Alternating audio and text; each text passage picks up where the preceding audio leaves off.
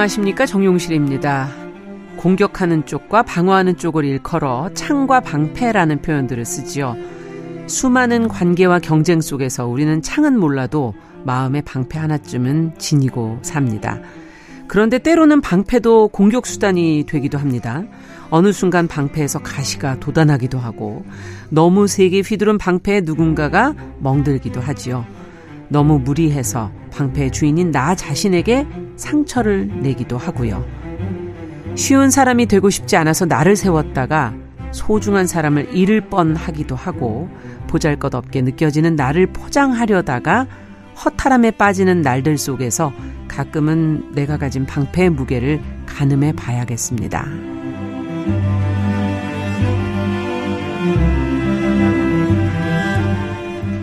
네, 사람의 마음을 들여다보고 길을 찾고 있는 뉴스브런치 부설 심리연구소 뉴부심. 2022년 12월 11일 일요일 문을 열어보겠습니다.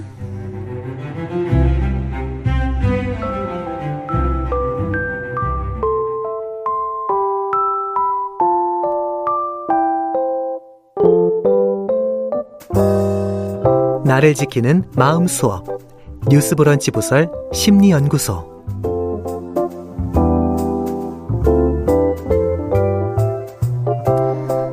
열길 물속보다 알기 어려운 한길 사람의 마음. 그 중에서도 가장 어려운 건 내 마음이 아닐까 하는 생각이 드는데요.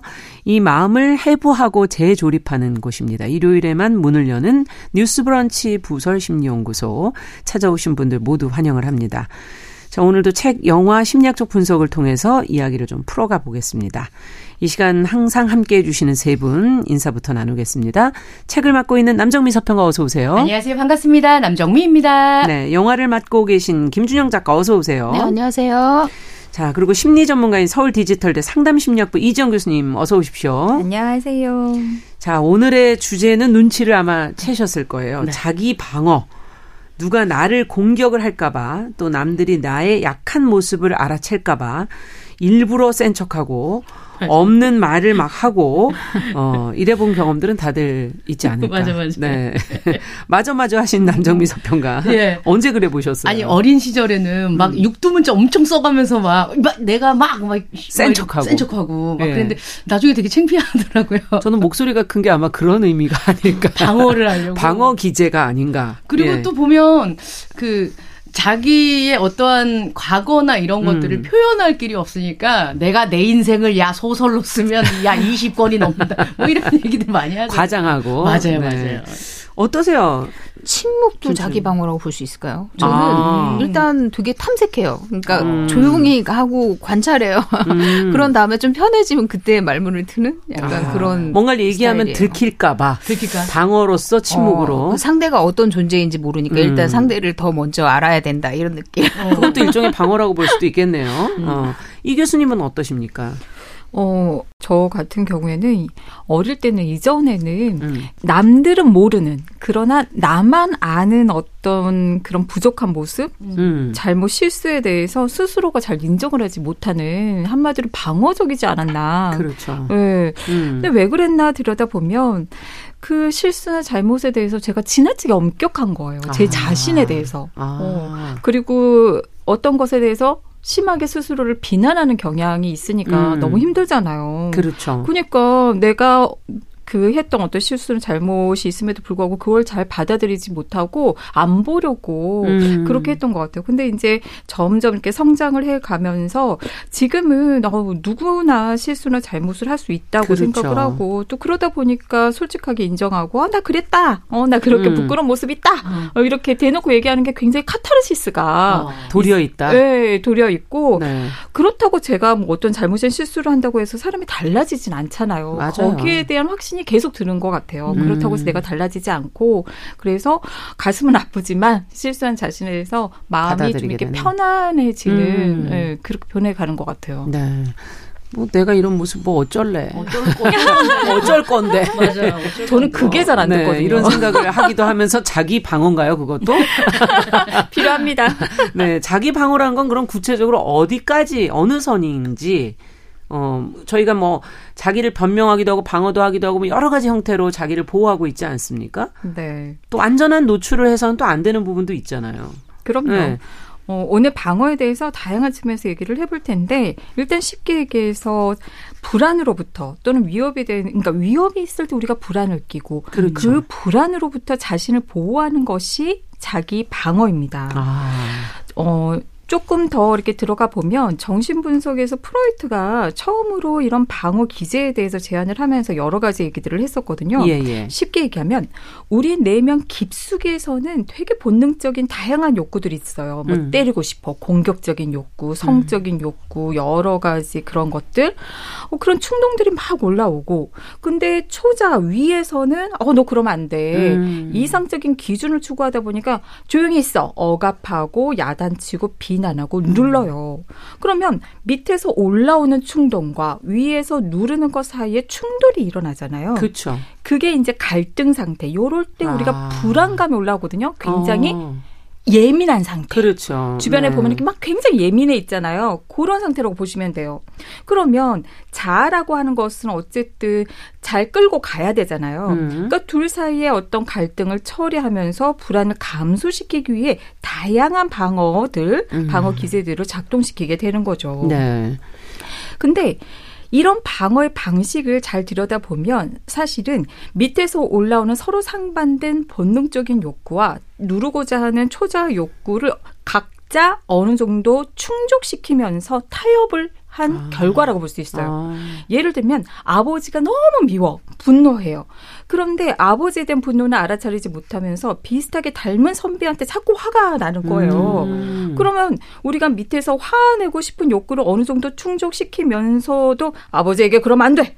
라고 하는 음. 초자의 기준도 어느 정도 충족시키게 되는 거죠. 그렇군요. 이렇게 방어의 결과로 나타나는 것이 그 사람의 성격이 되고 또 증상이 됩니다. 음. 예를 들면 어떤 사람의 성격 보면 뭐 굉장히 뭐 회피적이시기도 하고 뭐 그런 다양한 모습들이 있거든요. 네. 또는 우리 앞에서 많이 배웠던 뭐 손 씻기, 숫자 세기, 강박적인 행동 사고, 뭐 공황, 우울증, 음. 또 여러 가지 성격 장애들 이런 것들이 들여다보면 사실은 밑에 그 불안을 줄이기 위한 자신 만의 의식, 탈출구, 방법 이런 방어의 결과라고 볼 수 있겠죠. 그렇군요. 근데 지금 현재 사회가 뭐 경쟁도 심하고 갈등도 많고 그러다 보니 상처를 받기 쉬운 그런 사회이고 이 상처로부터 자기를 보호하기 위해서 아무래도 자기 방어 심리가 전반적으로 좀 많지 않을까 이런 생각이 드는데요. 네, 그런 면이 있죠. 경쟁이 너무 당연하고 또 온갖 매체와 SNS를 통해서 비교 대상이 너무 쉽게 보여지잖아요. 그러다 보니 상처받기가 너무 쉬운 사회인 거죠. 그래서 불안감이 커지면서 그 불안을 조금이라도 잠재우기 위해서 정말 다양한 자기 방어를 하게 되는 것 같아요. 네. 자, 그럼 오늘은 어떤 작품 속에서 자기 방어를 하는 모습들을 어, 가져오셨을지 궁금한데 먼저 영화부터 얘기해 볼까요? 네, 영화는 아주 유명한 영화죠. 미량 가지고 왔습니다. 어, 이창동 감독. 네, 2007년에 개봉을 했고 전도연 씨, 송강호 씨 주연을 했고 또 전도연 씨가 요 영화로 60회 칸 영화제 여우주연상을 맞습니다. 받았잖아요. 그래서 굉장히 안 보신 분들이 없을 정도로 많이들 아실 거예요. 음. 근데 영화를 보면 평범한 일상에서 남편이 죽고 아들이 죽고 이렇게 갑자기 직면하게 된 그 고통을 처리하는 여주인공 전도연 배우의 그 감정 처리와 굉장히 복잡 미묘한 심리 묘사가 음. 굉장히 잘 드러난 작품이라고 볼 수 있어요. 네. 그러니까 영화 배경이자 제목이기도 한 미량은 비밀의 햇 볕이란 뜻인데 음. 이 영화를 통해서 감독은 우리 인생 자체 속에 누구나 삶의 비밀이 늘 숨어 있다 이런 음. 것을 암시적으로 표현하고 싶었다고 합니다. 네, 오늘은 좀 잘 알려진 영화지만 좀 다른 각도에서 장어, 네. 자기 방어라는 각도에서 한번 좀 들여다보도록 하고요. 남정미 서평가께서는 어떤 책을 골라오셨습니까? 네, 오늘 같이 읽어볼 책은 김지연 작가의 마음에 없는 소리. 단편 어. 갖고 왔습니다. 주제랑 너무 찰떡이지 않습니까? 예. 자기 방어 관련된 그 찰떡 맞춤형 제목입니다. 음. 우리 마음에 없는 소리 많이 하잖아요. 많이 하죠. 예. 네. 우리는 대화할 때 매우 신중합니다. 한마디 내뱉은 이야기나 무심코 대답한 것이 오해를 불러 일으키거나 창피를 줄 수도 있죠. 음. 또 어떨 땐 너무 다 내 패를 보여주는 말일 수도 있고 음. 또 역공을 당할지도 모릅니다. 우리는 두려울 때 강해 보이고 싶습니다. 그렇죠. 일말의 상처 중에서도 나를 보호해야 하는데요. 오늘 같이 읽어볼 마음에 없는 소리에는 자기 방어를 대부분의 주인공들이 하고 있어요. 예. 그런 분들이 모임이군요. 네, 그렇습니다. 약간 저 중소 도시의 네. 소도시 지방에서 쭉 성장한 친구들이 음. 어 약간 좀 해탈한 것 같은 얘기도 하면서 자기 스스로를 까기도 하면서 어. 이렇게 얘기를 하는데 굉장히 재미있습니다. 네, 어떤 소리가 있는지 또 네. 저희가 살펴보도록 하고 영화 얘기부터 먼저 해볼까요? 네. 자, 줄거리 아시지만 그래도 한번 정리를 네. 해주시죠. 그렇습니다. 남편을 잃은 젊은 과부 신혜는 어린 아들을 데리고 남편의 고향인 밀양을 찾아가서 그곳에 정착을 하려고 합니다. 네. 음. 이제 새로운 삶을 다시 살아보겠다 이렇게 생각을 하는 거죠. 그런데 갑자기 아들이 유괴를 당하게 돼요. 아. 그리고 살인 사건이 벌어지면서 아들을 잃어버리고 맙니다. 극도의 절망감에 빠진 신혜는 음, 음. 그 고통과 무기력을 이기기 위해서 종교에 귀의합니다. 그러니까 교회에 나가서 하나님을 받아들이면서 마음의 평안을 얻고 아들의 살해범을 용서하기로 결심까지 해요. 음. 그리고 이제 뭐 신도들이 뭐 용기를 북돋워 주는 거에 힘입어 가지고 교도소에 복역 중인 살해범을 찾아가서 하나님의 용서를 전하고자 하죠. 음. 그런데 뜻밖에도 살해범은 자기도 이미 감옥에서 복음을 듣고 하나님의 용서를 받았다. 이미 받았다? 네, 이미 네. 받았다. 그리고 마음도 너무 편안하다. 음. 눈뜰 때나 잠들 때나 오로지 하나님의 축복에 감사하는 마음으로 하루하루를 지낸다고 합니다. 음. 그러니까 갑자기 신혜는 완전히 망연자실해진 거죠. 이거 뭐라고 표현해야 돼? 그러니까 적반하장도 아니고 그쵸. 뭐라고 표현해야 피해자인 될까요? 자신이 용서하지도 네. 않았는데 이미 용서를 받았다고 어. 하니까 그래서 신혜는 이렇게 얘기를 합니다. 내가 그 인간을 용서하기도 전에 어떻게 하나님이 먼저 그 사람을 용서하실 수 있어요? 난 이렇게 괴로운데 그 인간은 하나님의 사랑으로 용서받고 구원받았어요. 어떻게 그러실 수가 있어요? 그러니까 종, 아픔을 잊으러 종교에 귀의했는데 종교로 인해서 또 한 번 큰 상처를 받은 거죠. 네. 그러면서 신혜는 모든 고통을 받아서 일과가 즐겁고 그런다는 그 살해범의 마음을 도저히 이해할 수 없고 용서해준 그렇죠. 하나님도 이해할 수 없고 이런 상황에서 더욱더 큰 절망의 나락으로 빠져들고 맙니다. 아. 사실 이제 내용을 자세히 보면 신혜가 종교에 귀의한 것은 따지고 보면은 그 자신이 아들을 잃고 남편은 그 전에 이미 잃었고, 잃었고. 이런 모든 것들을 전부 다 부정하는 어쩌면 그런 방어 기제의 일종이었을 수 있어요. 그리고 어. 사실상 아들을 잃게 된 그 계기가 된 것이 신의 거짓말에 기인한 게 좀 있었거든요. 그래요? 그러니까 낙향을 하면서 밀양으로 오면서 신혜는 뭐 가난한 청산가부 이런 얘기 누구나 듣기 싫잖아요. 음. 그러니까 그런 소리 들을까봐 내가 돈이 있어서 좋은 집에 좋은 땅을 사서 집을 지을 거다 이러면서 이제 돈 많은 과부인 척을 좀 했어요. 음. 그 거짓말 때문에 그 동네 웅변학원 원장인 사람이 아들을 납치해서 유괴. 그쵸. 그래서 돈을 요구했는데 또 돈이 없다 그러니까 이제 죽이기까지 했, 했던 거거든요. 아.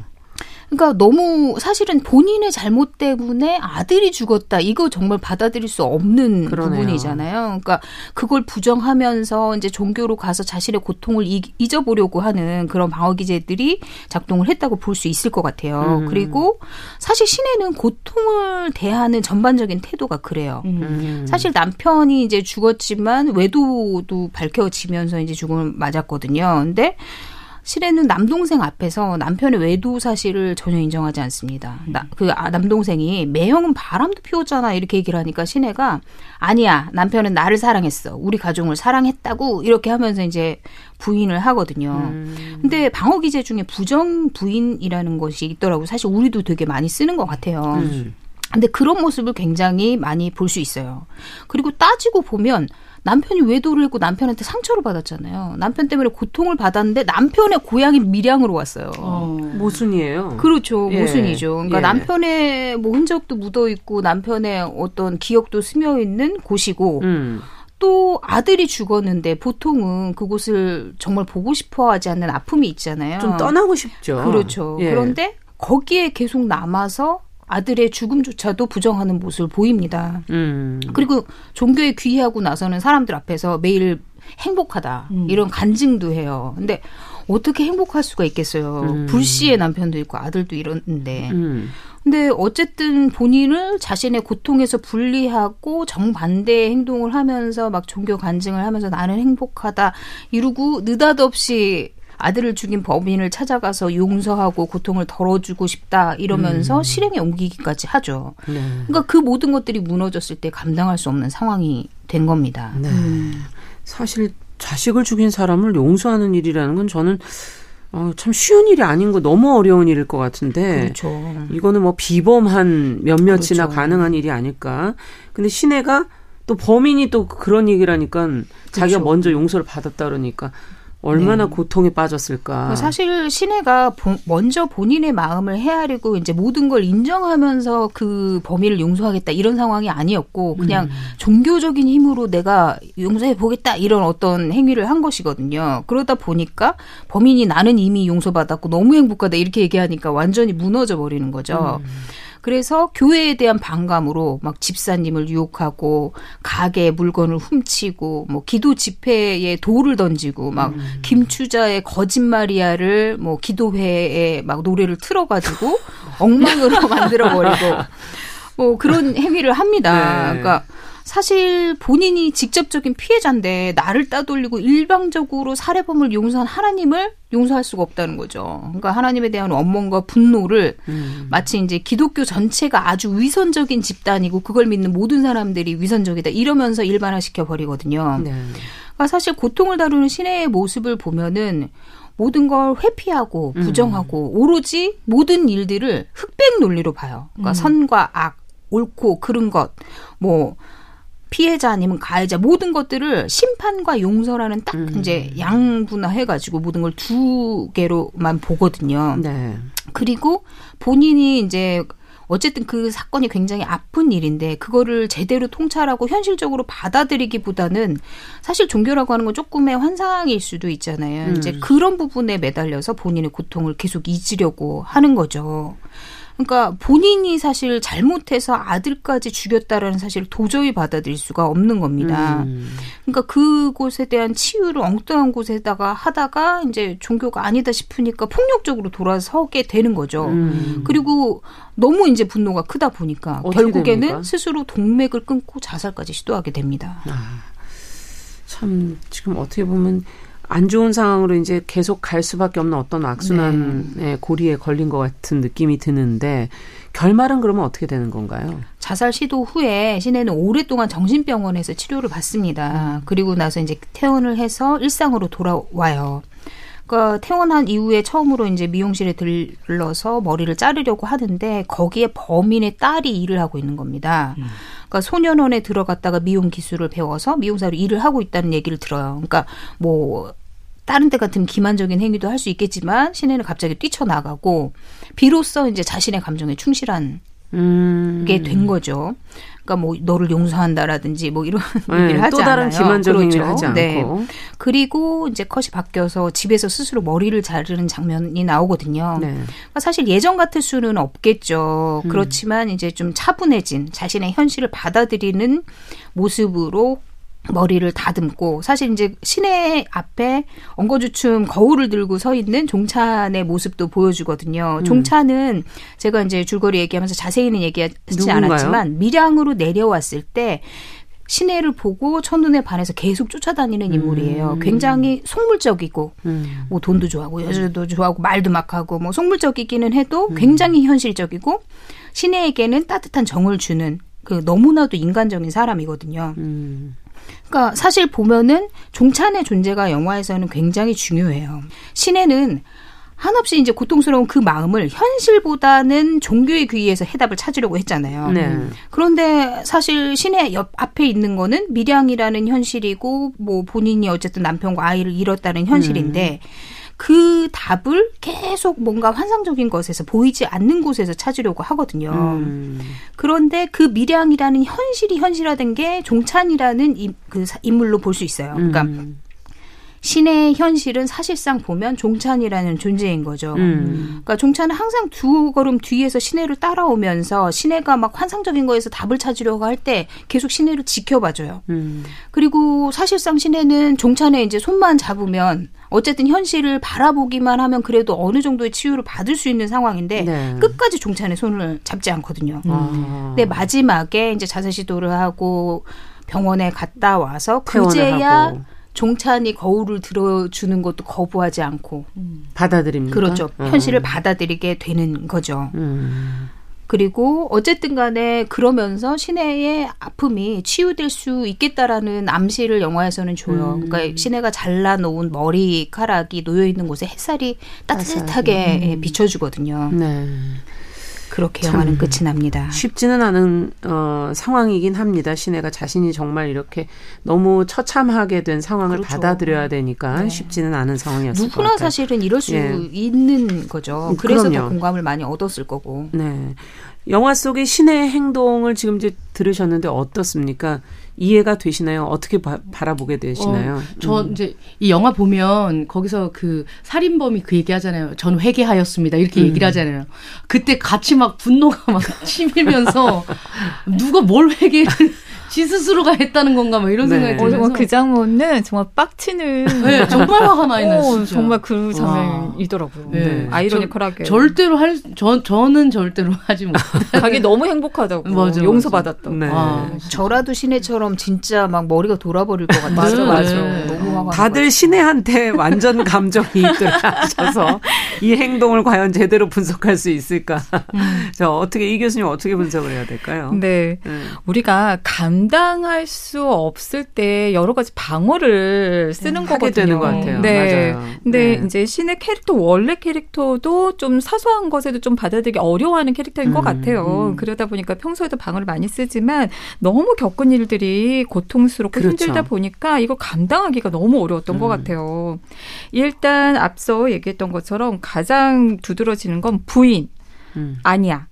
이 부인을 굉장히 우리가 많이 하거든요. 그러니까 내가 의식을 해서 감당할 수 없는 어떤 생각, 욕구, 충동 이런 현실을 자신도 모르게 부정하는 거예요. 음. 신혜 같은 경우에는 남편의 외도에 대해서 아니야. 남편은 나만 사랑했어. 음. 또안 괜찮은데 어 하나님으로 인해서 너무 좋아지고 행복했다고 음. 행복하다고 또 어떤 분들 보면 화나 보이거든요. 나 화 안 났어. 음. 어, 이렇게 부정하거나 또 곁에서 보면 문제가 있어 보이는데 부부 문제 뭐 예를 들면 또 연인 친구 관계에서 문제가 있어 보이는데 어 우리는 문제 없어 잘 음. 지내 이 모든 것들이 가장 우리가 흔히 자주 하는 부인이거든요. 근데 이거는 힘든 상황에서 첫 번째 단계로 보통 나타나는 거 아닌가요? 맞아요, 맞아요. 예. 일단 안 봐버리죠. 부인하게 되죠.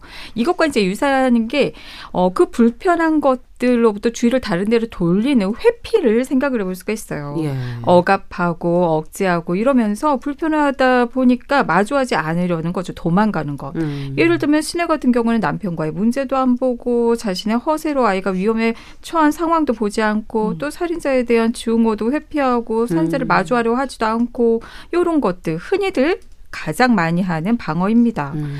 그리고 이제 좀 들여다 보면 뭐냐면 반동 형성이라는 게 있어요. 이건 뭐죠? 이건 뭐냐면 예. 스스로 용납할 수 없는 마음을 그와 반대되는 행동을 함으로써 적극적으로 불안을 회피하는 아. 거예요. 이건 신의- 굉장히 많은 것 같아요. 맞아요. 예. 어, 신혜 같은 경우 남편이 너무 미울 텐데, 어머, 남편 고향 밀양으로 와서 정착을 하겠대요. 어. 그러면서 애정을 표현하잖아요. 그리고 살인자를 증오할 텐데 반대로 용서하겠다라는 행동을 보이고, 그리고 또 볼 수 있는 게 전치, 대상을 바꾸어서 방어를 하는 거예요.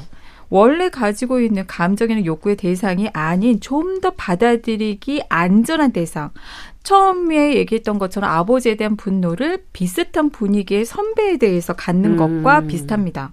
신혜 같은 경우에는 어떻게 했냐면 살인자나 하나님에 대한 그 증오를 자신을 선교한 약사 부부나 신자들에게 돌려버리는 거죠. 대상을 아. 바꿔버리는 거예요. 그러면서 분노를 표현하거든요. 네. 유혹하고 돌팔매하고 집회를 방해하고. 그 다음에 또 다섯 번째로 볼 수 있는 방어는 뭐냐면요. 많이 쓰는데 투사하는 거. 투사. 네. 어. 내 받아들일 수 없는 감정이나 욕구를 네 거야.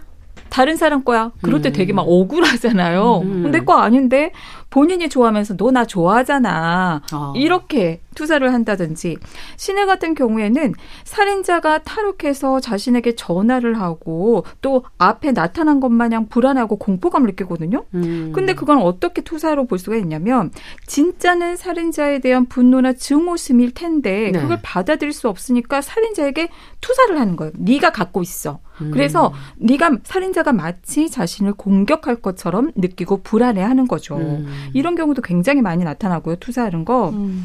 그리고 또 많이 하는 게 합리화. 네, 이거는 정말 흔하죠. 맞아요. 예. 어떤 마음에 들지 않는 결과에 대해서 그럴듯한 이유로 정당하면서 불안을 줄이는 거죠. 음. 시내 같은 경우에는 아니야, 내가 무시당하지 않기 위해서 땅을 사서 집 지을 것처럼 그 어, 그렇죠. 할 수밖에 없었던 거야. 이건 어쩔 수 없었던 거야. 이럴 수밖에 없었어. 이런 음. 식으로 합리화하는 거죠. 네.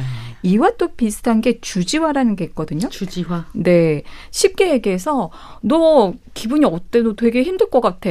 라고 감정을 물어봤는데 자꾸 이건 있잖아. 이렇게 되고 오고 저렇게 된 거고 이러이러한 거야. 분석하고 어떤 생각을 얘기를 하는 거예요. 어. 그러니까 외면하려고 하는 거죠. 그러네요. 그러면서 굉장히 이렇게 똑똑한 것처럼 지적인 그런 네. 반응으로 보입니다. 지금 감정이 문제인데 생각을 자꾸 얘기하는군요. 그렇죠. 네. 그렇게 해서 보지 않으려고. 음. 그리고 또 볼 수 있는 게 퇴행이거든요. 네. 쉽게 얘기하면 어 이전의 발달 단계로 돌아감으로써 나 어린 아이야. 음. 그러니까 나 현실을 문제는 감당 못 해. 나 책임 못 져. 이러면서 불안을 회피하는 거예요. 음. 흔히 나타나는 게 동생 태어났을 때 다시 퇴행해가지고 대소변 것처럼 맞아요. 음. 나 아기가 됐어. 음. 나, 나 이거 감당 엄마 나도 봐줘. 네. 음.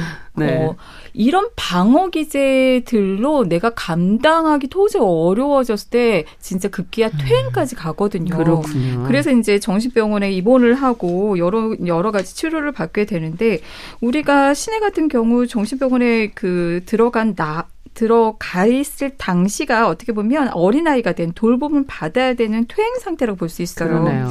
영화 장면에서 보면 간호사가 퇴원하는 시내를 아기 다루듯이 하거든요. 음. 아이고, 뭐 해서 참 이쁘네요. 막 이러면서. 그리고 또 볼 수 있는 게, 어, 신체화. 그러니까 자신의 문제를 외면하면서 이게 신체 문제로 나타나거든요. 신뢰 음. 같은 경우에는 복통, 구토가 나타나요.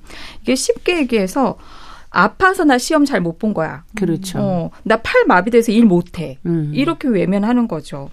마지막으로 좀 고급진 방어로 우리가 승화를 들 수가 있어요. 음. 성숙한 방어로 용납하기 어려운 충동을 사회적으로 수용 가능한 어떤 어, 건설적인 방식으로 푸는 거. 예를 들면 시내가 신앙 활동을 하거나 봉사 활동을 하잖아요. 음. 이런 것들을 볼 수 있고 음. 뭐이 밖에도 우리가 자기를 지키기 위해서 음. 뭐 허세를 부린다던가 유머 또는 뭐 침묵 음. 이런 뭐 또는 해리, 취소 뭐 다양한 해리라는 거는 뭔가 분리되는 거죠. 그렇죠. 네. 다 뭐냐면 불편한 거를 보지 않기 않으려는. 위한 방어인 거죠. 네. 사실 이게 뭐 어떤 어, 한 사람의 죽음이라든지 이런 거를 거쳐가는 과정에 부인에서부터 사실 그걸 받아들이는 과정까지 수많은 이제 과정을 거쳐야 되는 건데 네. 이제 어딘가에 정체돼 있는 것 같은 좀 느낌도 들고요. 앞서 네. 저는 반동 형성이 굉장히 와닿네요. 네. 여러 가지 우리의 모습을 그 안에서 좀 보게 되는 것 같았고, 이제 책을 통해서도 또 한 번 더 들여다 보도록 하겠습니다. 자, 미량 속에 나오는 노래 앞서 김추자의 거짓말이야? 저희가 잠시 듣고 오겠습니다.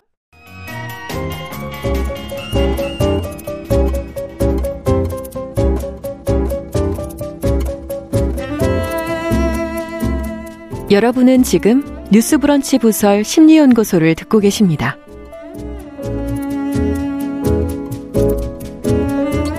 뉴스 브런치 부설 심리연구소 뉴부심 서울디지털대 이지영 교수님 남정미 서평가 김준영 작가 세 분과 함께 오늘은 자기 방어에 관한 이야기 나눠보고 있습니다. 야 앞서 그 저희가 그 방어 자기 방어의 여러 모습들 네. 다양한 것들을 좀 저희가 들여다보면서 참 해당이 많이 되네. 이런 생각을 해보기도 했는데. 오관왕. 예. 아, 오관왕. 네, 다섯 개 정도 다른 것 같아요. 네. 뭐한 5, 6관왕씩은 다 할 것 같아요. 그러면 이번에는 책으로 가보도록 할게요. 아까 마음에 없는 소리 김지연 작가 책을 보자고 하셨거든요. 네. 음. 소설의 배경은 바닷가 인근에 있는 한 지방 소도시입니다. 책 속 대화들이 경상도 사투리로 나오거든요. 그리고 나중에 울산이나 부산 옆에 대도시로 이사를 가야겠다. 음. 유학을 보낸다. 뭐 이런 얘기가 나오는 것으로 보아서는 그 주변의 지역이 배경인 듯 합니다. 네. 주인공은 35이라는 나이의 선미. 아직 미혼이고요. 오랫동안 고모부가 소개해준 여행 회사에 다니고 있었지만 그만두고 지금은 백수로 지내고 있습니다. 네. 사실 서울이나 대도시에서는 일하는 싱글들이 워낙에 많으니까 낯설지 않지만 그렇죠. 특히 지방에서는 나이가 비슷한 또래들이 인생 스케줄이 약간 비슷하잖아요. 음. 이를테면 대학 가고 졸업하고 취직 좀 하다가 적당히 선보거나 아니면 이웃 친구, 어, 동네에서 잘 알고 있는 친구랑 만나서 연애하고 결혼하고 아이 낳고 이런 상황들. 음. 비슷한 나이대의 인생의 중대사가 유사한데 이곳에서 선미는 아직 미혼. 또 딱히 지금은 일도 안 하고 있기 때문에 주변 사람들에게 일단은 걱정 섞인 음. 어, 여기 보면 표현이 그렇게 돼 있어요. 애기 엄마가 된 친구들은 엄마의 마음으로 나에게 너 결혼은 안 하냐? 라고 물어본다. 어, 주변 사람들에게 걱정 섞인 하지만 특유의 어, 과장, 야, 너 잘 되라고 하는 얘기야. 이런 식으로 하는 그런 얘기들을 많이 들어서 이미 상처가 많은 상태예요. 아. 어, 마음에 없는 소리들을 곧잘 그들은 합니다. 음. 그러니까 나 또한 마음에 없는 얘기들을 많이 하게 되죠. 그렇겠죠. 오죽하면 책에 이렇게 표현이 되어 있습니다. 이 좁은 동네에는 내 10대, 20대 시절을 속속들이 잘 아는 사람들이 넘쳐났다. 내 삽질과 실패와 포기와 체념의 과정을 고스란히 지켜본 사람들이었다. 마을을 떠나고 싶네요. 그렇죠. 근데 너무 알아서 갈 수가 없는 어, 상황이에요. 갈 수가 없어요. 예. 예. 그러던 선미는 오랫동안 할머니께서 운영하다 휴업하신 그 시장 안에 있는 음. 작은 식당을 어 그럼 나 그 식당 한번 열어볼까 아. 이런 생각을 하게 됩니다. 좋네요. 근데 선미 요리를 못해요. 큰일이네 식당을 네. 열어야 되고. 네. 메뉴는 그래서 소고기 묵국 할머니한테 배우면 되겠네 하면서 아. 소고기 묵국을 하고 그리고 멸추김밥 인근에 바닷가라 그랬잖아요. 네. 멸치는 구하기 쉬울 거고 하니까 멸추김밥을 만들면 되겠네. 두 개가 어울리는지 모르겠네. 네. 예, 그 이제 유튜브에서 배워야겠다 이렇게 생각을 합니다. 네. 할머니 댁에 무밭이 있었고 또 SNS로 멸추김밥 싸는 법을 대충 배워서 그 정도는 쌀 수 있겠네 음. 하면서 어 그래 그럼 식당을 해봐야지라고 어 얘기를 하자마자 득달같이 친구들이 얘기를 또 합니다. 니는 요리 못하잖아. 니 돈도 없고 아, 왜 이렇게 직설법이야? 너무 속상하죠. 다. 네. 예, 웬 헛소리고 친구들이 이렇게 얘기를 합니다. 네. 사실 선미는 지금 이러고 있는 것도 눈치가 보이는 상황이에요. 할 줄 아는 것도 없고 밥만 먹고 있잖아요. 음. 창업을 하면 시에서 지원을 받는 게 가능하다라고 친구가 얘기를 해줍니다. 어. 어린 시절부터 친구인 승호가 시청의 일자리 창출 지원 부서에서 지금 일하고 있거든요. 네. 그래서 시에서 청년들이 경제 활동 하려고 이렇게 하면 그 장려 하려고 재래시장 활성화한다는 목적으로 음. 재래시장에 가게 차리려는 청년들한테 초기 창업 비용 포함해서 1년간 임차료하고 인건비 지원하고 있다. 빨리 니 빨리 신청해라. 아. 이렇게 얘기를 해줘요. 역시 친구가 좋네요. 예, 근데 음. 이제 승호가 어, 선미를 좋아하는 느낌이거든요. 아. 근데 승호 또한 차일까봐 자기 방어를 하느라 고백을 하질 않습니다. 아. 근데 매번 주변에서 두리번거리면서 이런 정보랑 소스를 던져줘요. 마음이 있으니까. 네네. 네. 근데 여기가 또 더군다나 시골이니까 신청자가 없어요. 그래서 일단 신청만 하면 100% 네가 시- 음. 선정될 기다 이러면서 팁을 줍니다.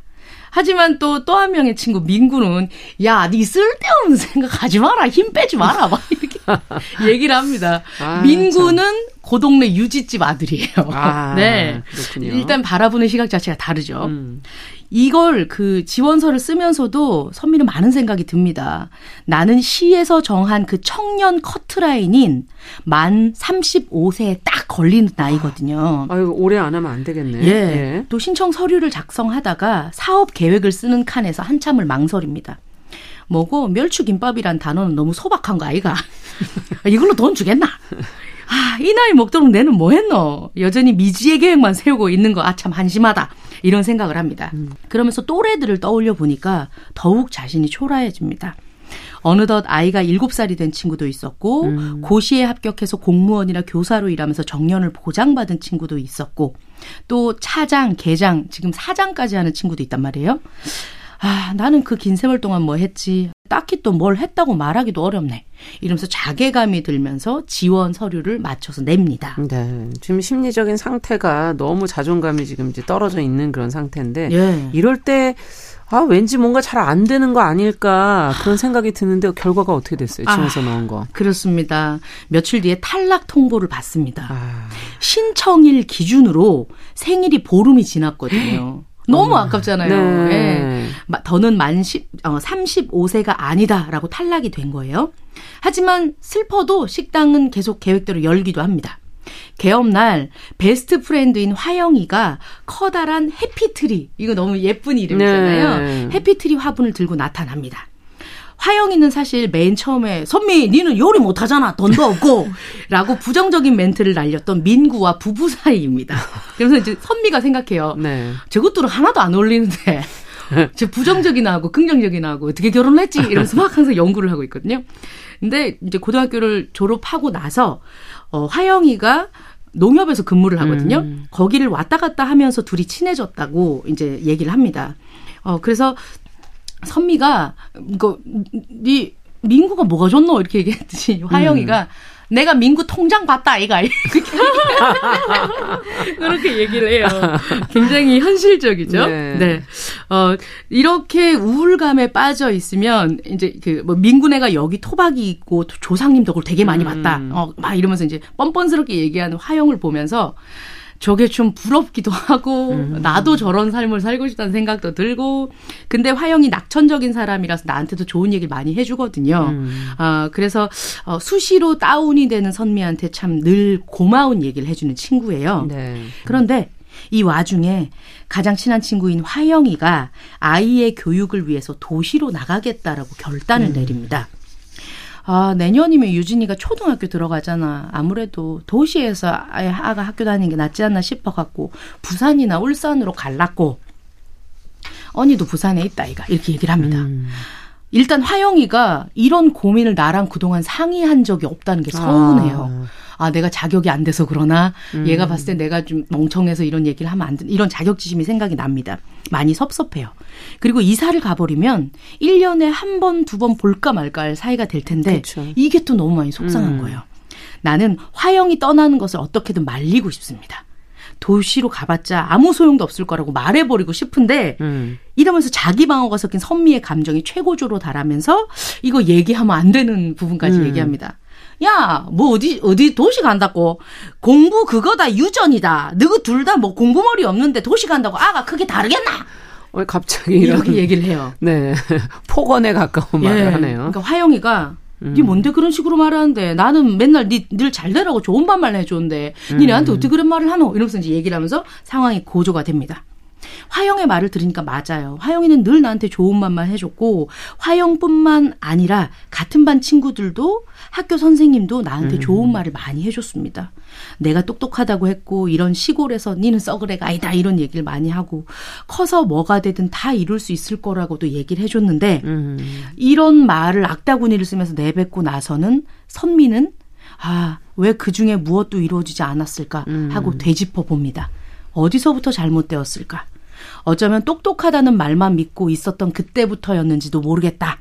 그 믿음의 근거에서 내린 선택들은 전부 잘못된 것이었나 봐라고 음. 생각을 합니다. 네. 지금 선미가 어 친구인 화영이가 떠나는 게 너무 불안해서 이제 과도한 말을 한 것 같다 그런 생각이 네. 드는데 다른 인물은 어떤가요 그러면? 예, 요 비슷한 또래의 친구들이 다 이제 그 부모님이 걱정을 하실까봐 음. 또 이제 애둘러서 얘기하는 그런 화법들을 써요. 또 다른 장면에서 자기 방어할 때 사람들의 방식이 이렇습니다. 동생이 좀 다친 친구가 있어요. 음. 야, 네 동생 다쳤다며 괜찮나? 이러면 뭐 이제 뭐 어, 가 병원에 있다. 뭔 일 있나? 이러면 일하다가 좀 다쳤다. 프레스기에 손가락 끼갖고 금 가서 깁스하고 누웠다. 이거 그냥 다친 게 음. 아니잖아요. 엄청나게 크게 다친 건데. 다행히 뭐 그렇게 심하지는 않고 보험도 되고 몇 주 일 안 해도 된다고 좋단다. 누가 좋겠어요. 지금 음. 손가락이 이렇게 갈렸는데 음. 정말 좋지 않겠죠. 그럴 리는 없겠죠. 하지만 가족들이 지나치게 이것 때문에 마음 아파하면서 또 음. 걱정하는 꼴을 보기 싫어서 괜찮은 척 약을 파느라 하는 헛소리겠지만 여기서 이렇게 표현하고 있어요. 우리가 불행을 극복하는 방식은 태연해지는 것이었다. 음. 낫는다는 것을 믿고 그 미래가 이미 도래한 것처럼 굴기, 그렇게 하면 반복되는 불행들을 점점 대수롭지 않게 여길 수 있었다. 음. 혹은 외면하기를 택했다. 네.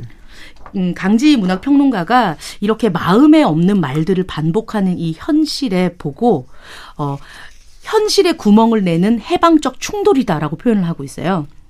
그러니까 각박하고 빡빡하고 막혀 있는 물리적인 네. 세계에 굳건한 실제성을 무너뜨리면서 어이 마음에 없는 말들을 가볍게 틱틱틱 음. 던짐으로 인해서 이 이런 것들을 애써 자기의 압력이나 이런 거를 좀 가볍게 휘발시킨다는 얘기죠. 음.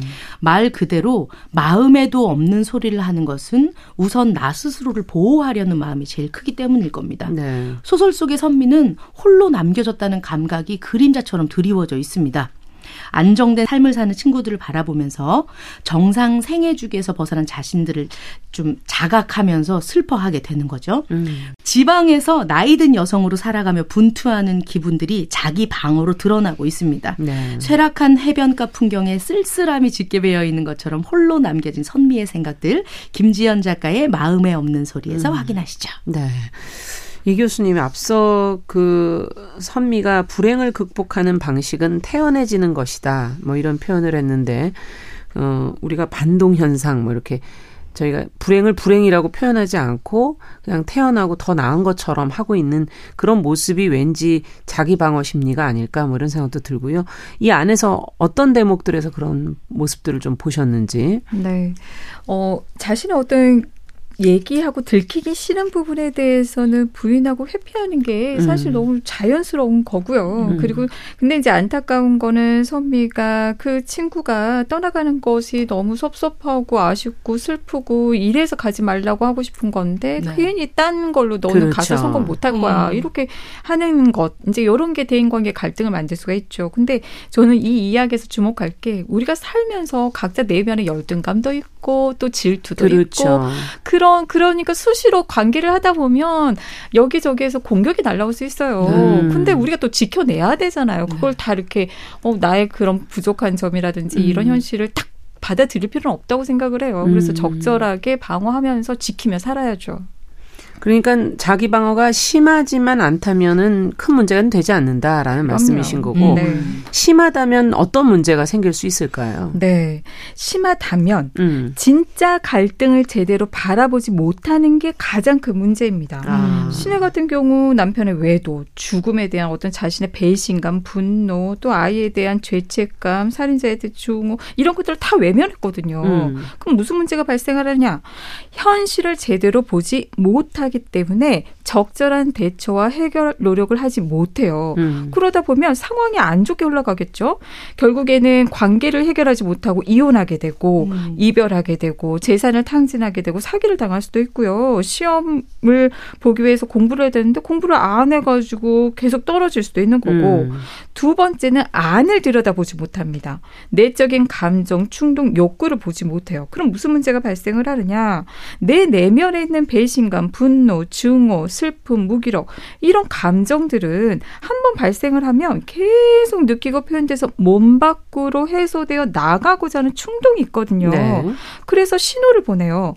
욕구 또한 음. 발생을 했으면 충족시키려 하면서 지네들도 신호를 보냅니다. 네. 그러다 보니까 여기에 주의가 뺏겨 걸려서 집중력이 떨어져요. 음. 시내가 운전을 하다 보행자를 못 보고 사고 낼 뻔하는 게 여러 번 있었잖아요. 네. 그리고 기억력이 손상이 되고 그리고 자꾸 관계에서 오해를 하고 또 충동적인 감정 반응이 갑자기 확 나타나서 갑자기 폭발을 한다든지 음. 또는 신체 증상도 나타나요. 구토하고 복통이 있잖아요. 음. 또 불면이 일어나고 악몽을 꾸고 힘듭니다.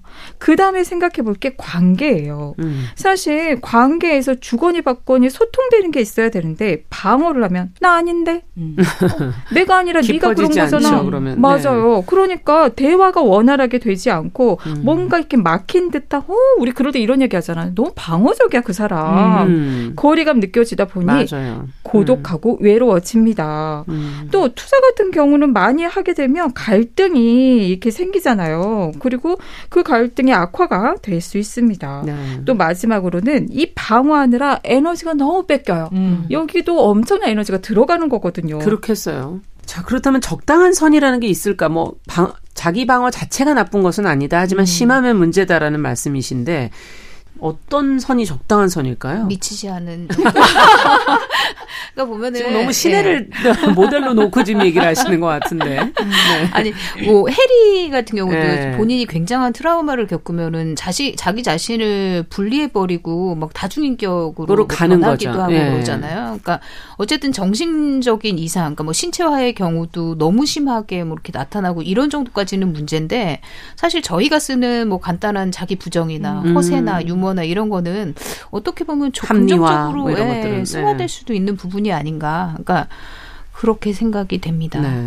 저는 개인적으로 네. 이, 이 이제 자기 방어를 음. 아, 성 격을 봐가면서 해야 된다고 생각해요. 상대. 예. 어. 어. 이 사람이 얼만큼 나랑 친분이 있는가? 아. 어, 혹은 포용력이 있는가? 음. 이런 것들이 파악된 상태에서 얘기를 해야지 이 상대에 따라 자기 방어 선도 달라지겠죠. 예, 예. 네. 그 좀, 그, 그래서 내가 이게 가늠이 안 된다 싶으면 음. 그런 말 자체를 건네지 않는 게 음. 어쨌건 신상에 이롭지 않을까 하는 어. 생각이 들어요. 상대에 따라서 좀 다를 수도 있을 음. 것 같고. 그러면은, 어, 문제가 되는 자기 방어에서 좀 어, 벗어나려면 그리고 적당하게 자기 방어를 하려면 어떻게 해야 될까요, 교수님? 네. 방어 자체는 우리 삶을 살아갈 수 있도록 돕는 적응에 도움이 되는 거예요. 음. 우리를 지켜주는 게 사실은 방어예요. 음. 그런데 적당한 방어 수준의 선을 지켜야죠. 음. 너무 방어를 하지 않잖아요? 그러면 내적인 욕구 충독, 또 밖에서 들어오는 공격, 이런 거에 휘둘리게 되면서 굉장히 고통스럽고 여러 가지 그렇죠. 내적인 문제, 사회적인 문제 등이 발생을 합니다. 음. 근데 방어가 또 너무 심하면 그 내면의 갈등, 갈등, 욕구, 감정 이걸 들여다보지 않으려고 하니까 이 문제를 처리할 수가 없어요. 실제로 상담이나 심리 치료에서 가장 우리가 먼저 해야 될 게 이 이 사람이 가지고 있는 방어를 이해하고 그 음. 방어와 저항을 푸는 것에서 시작을 하거든요. 음. 그래서 내면에 감당하기 어려운 충동이나 욕 욕구와 그것을 비난하고 처벌하고 누르는 욕구 사이에서 음. 자아가 적절히 중심을 잡아서 갈등을 현실적인 방식으로 바꾸어 버텨내도록 도와줘야 합니다. 네. 그러면 어떻게 하는 게 좋겠느냐 해결책 필요에 따라 회피도 하고 음. 합리화도 하면서 음. 불필요한 고통 갈등에 휘둘리지 않게 하는 게 먼저 필요합니다. 음. 적당히 우리 방어합시다. 네. 그런데 너무 방어를 하게 되면 에너지가 뺏기고 경직되고 성장하고 발전이 어려워지잖아요. 예. 그래서 우리가 사실 자유로워지고 음. 도전하고 성장하기 위해서는 불필요한 방어를 서서히 풀어가야 해요. 음. 그러기 위해서는 힘을 길러야 합니다. 내면에. 자아가 고통과 갈등을 음. 버텨낼 수 있는 힘. 이걸 음. 이제 자아 강도라고 하거든요. 네. 그 힘을 어떻게 기르느냐? 자존감을 통해서 기를 수가 있어요. 음. 자존감을 길러서 자의 힘을 길러서 그 힘을 통해서 내가 그동안 부인하고 회피하던 것들을 들여다보면서 삶을 마주하고 외면했던 보지 않으려고 또 경험해 보지 않으려고 했던 삶의 영역으로 경험을 확장시켜 가면서 음. 힘이 생기고 성숙해지는 거거든요. 네. 또 플러스에서 필요한 게 자기를 수용하는 것. 음. 앞서 처음에 제가 고백했던 것처럼 어찌 보면 제가 스스로에 대해서 너무 높은 기준, 완벽주의적인 성향이 있어서 본인을 너무 비난을 하다 보니까 음. 이게 자꾸 방어적이 됐던 거거든요. 음. 그래서 부족한 점을 어, 받아들일 수 있는. 받아들이는 네, 네. 그럼으로써 비난을 줄이는 음. 내 안에 그런 욕구, 충동이 있었음을 인정하는 게 필요합니다. 네. 그리고 이런 말씀 드리고 싶어요.